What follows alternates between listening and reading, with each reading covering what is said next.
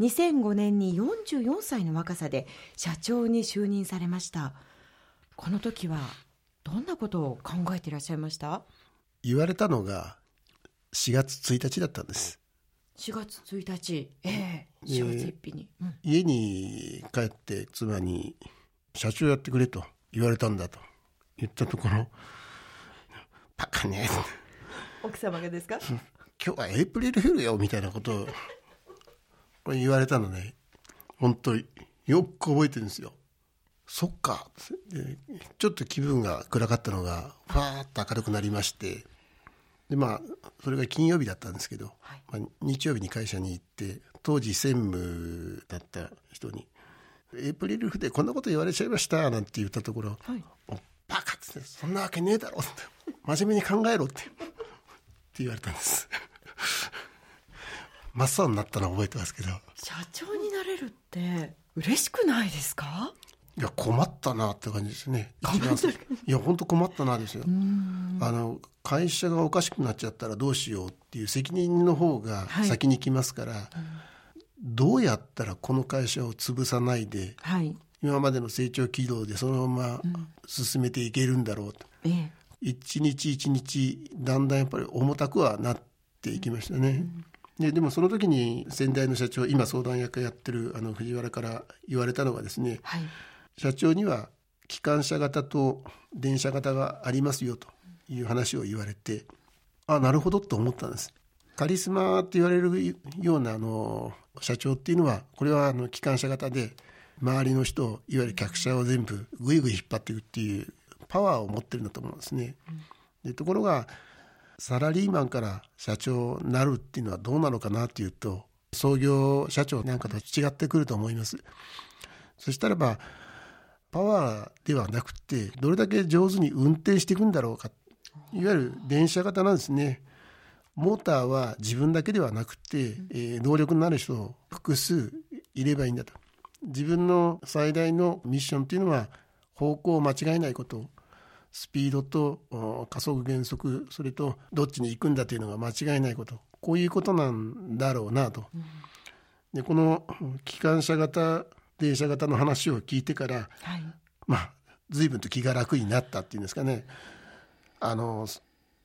全部ぐいぐい引っ張って何でも自分でやっていくっていうのはこれ無理だと思うんですね。あの必ず限界が来るんです。ただ電車型になっていくと再現のないって言いますかもっともっと大きなこの継続性というものが期待できるんだと思います。で今あの島村はこの電車型の経営っていうものをやってこようということでまとまっているんだろうなというふうに思っています。ちょうどその2005年というのは業界としてはどんな感じでした？すごくあのファッションに対して、はい、えー、世間の注目が集まってた頃だったんじゃないのかなと思うんですね。あの島村もファッショントレンドっていうことを言い始めて、はい、トレンドを提案するっていうことを会社のキーワードにしていきましょうよというふうに変えた時期になります。社長就任後2008年にはリーマンショックという一つ大きな節目というかこれはファッション業界にも激震が走ったのではないかなと思うんですね。景気も後退いたしましたし。で同じ時期に H&M とかフォーエバー21といったファストファッションの海外勢が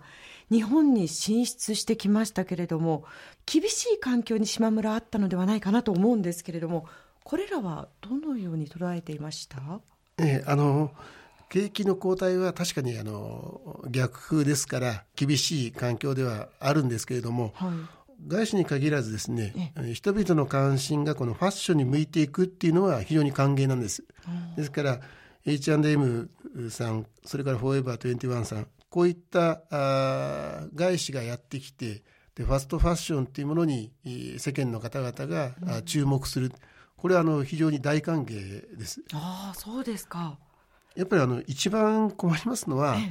ファッションに興味を持たなくなる、ファッションにこの興味を持ってもらえなくなると、全体がもうちっちゃくなっちゃいますから。でところが競争相手でも何でも、はい、あのいろんなニュースになったり話題になったりすれば皆さんあのファッションに興味を持っていただけると。でそうなると競争の中でのあの、まあ、いわゆる勝負っていう話になりますけど、はい、ちっちゃくなったら勝負の土俵がちっちゃくなっちゃうんですね。大きければあのそれはもう会社対会社の力の差っていうふうになってきますし、うん、お客様にどれだけ喜ばれる商品提供できるかどうかのこれ勝負ですからこれはあの戦いようがあるっていうふうに思います。あの20年くらい前っていうのがこの島村が扱っているような商品の市場の規模っていうのは10兆円ぐらいあったんです、はい、10兆円超えてたのかな。今7兆円切るぐらいなんです。7掛け以下中身を見ていくと衣料品の販売枚数っていうのはそれほど変わっていないんです。で何かというと単価が下がってる。安くなったら買ってもらえるんだけれども、えー、安くなるまでは買ってもらえないっていうふうになっていくんですね。うんファッションに興味がある時はとにかく流行った一番最初に買いたくなるんですけどそうです、ね、興味なくなると安くなるまで待てばいいやと。単価は下がるんですね。でこれで今市場っていうのが7掛け以下になってしまっていると。ここでまたねもう一度ファッションに興味を持ってもらえるような、はい、そんな話題が出せていければいいなというふうに思います。プライベートブランドにも、まあ、力を入れていらっしゃると。はい。ええあのプライベートブランドって言ってもですねあの私たちはあの自社で開発する機能を持っておりませんのでこういうグレードの商品でこういう考えの商品を提案してくださいよとこれはあのアパレルの方にお願いをして作っていただくというような形になります。あの狙いとしてはお客様に、まあ、お店のイメージを持ってもらうための一つの塊になる商品を出していきましょうというのが戦略になっています。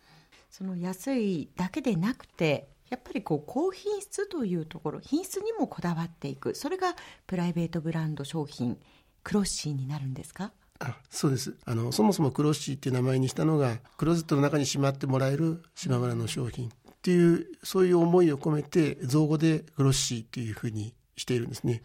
あの島村に行った時に感じたんですけれども店舗に行かせていただいた時に